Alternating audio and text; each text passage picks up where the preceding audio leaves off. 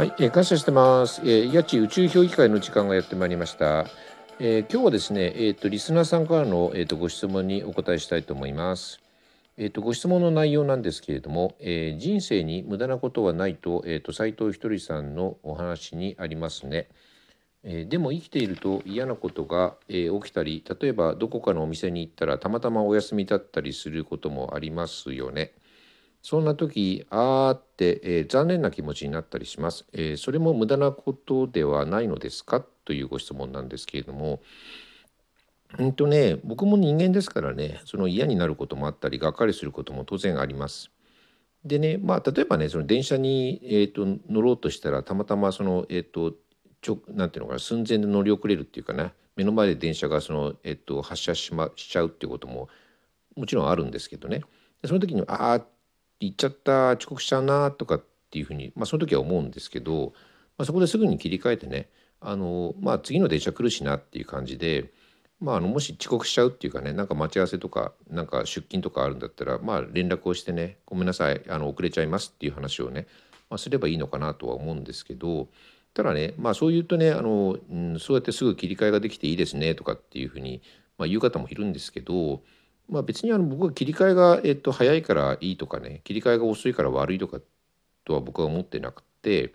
例えばそのね、えっと、がっかりしちゃうのを引きずっちゃう性格でもそれはそれで僕はいいと思うんですよね。うん、まあがっかりしちゃうのも分かるしねみたいな感じで自分自身にこう言ってあげるのが一番いいと思うんですよね。だそのね例えばねそのがっかりしちゃう自分がいけないとかねその、えーと嫌になっちゃってる自分がいけないとかって言ってその自分を否定する方がねやっぱりその何て言うのかな負担というかね苦しくなっちゃうと思うんですよ。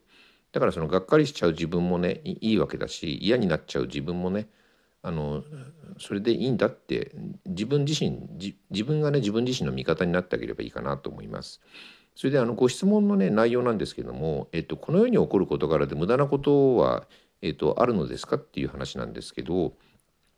あのね僕はねその、えーと、バシャールが言ってるねその世界観っていうのが面白いなと思っててそのバシャール曰くね世の中に起こるその事象っていうか事柄っていうのは、えーと、全てのもともとはニュートラル、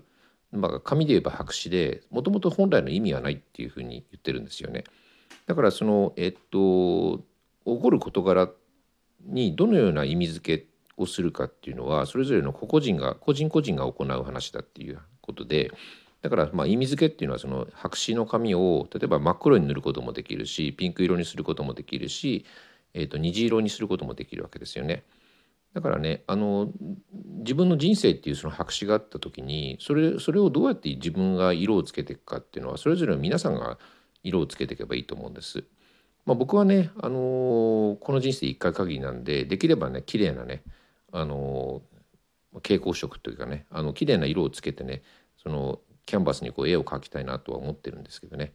まあ、これはねあの好みですからね色っていうのはねあのこういう色が好きとかああいう色が好きとかってあると思いますんで、まあ、皆さんはね自分の人生っていうキャンバスにねあの好きな色をね塗っていただければなと思います。今日はね東京はねものすごい暖かくてねなんかもうあの冬はあっという間に終わっちゃってもう桜も散っちゃ散り始めちゃってですねもうなんか葉桜になっちゃってますね。うんまあね、夏ももう近いのかなっていう感じですね。それでは皆様ごきげんよう。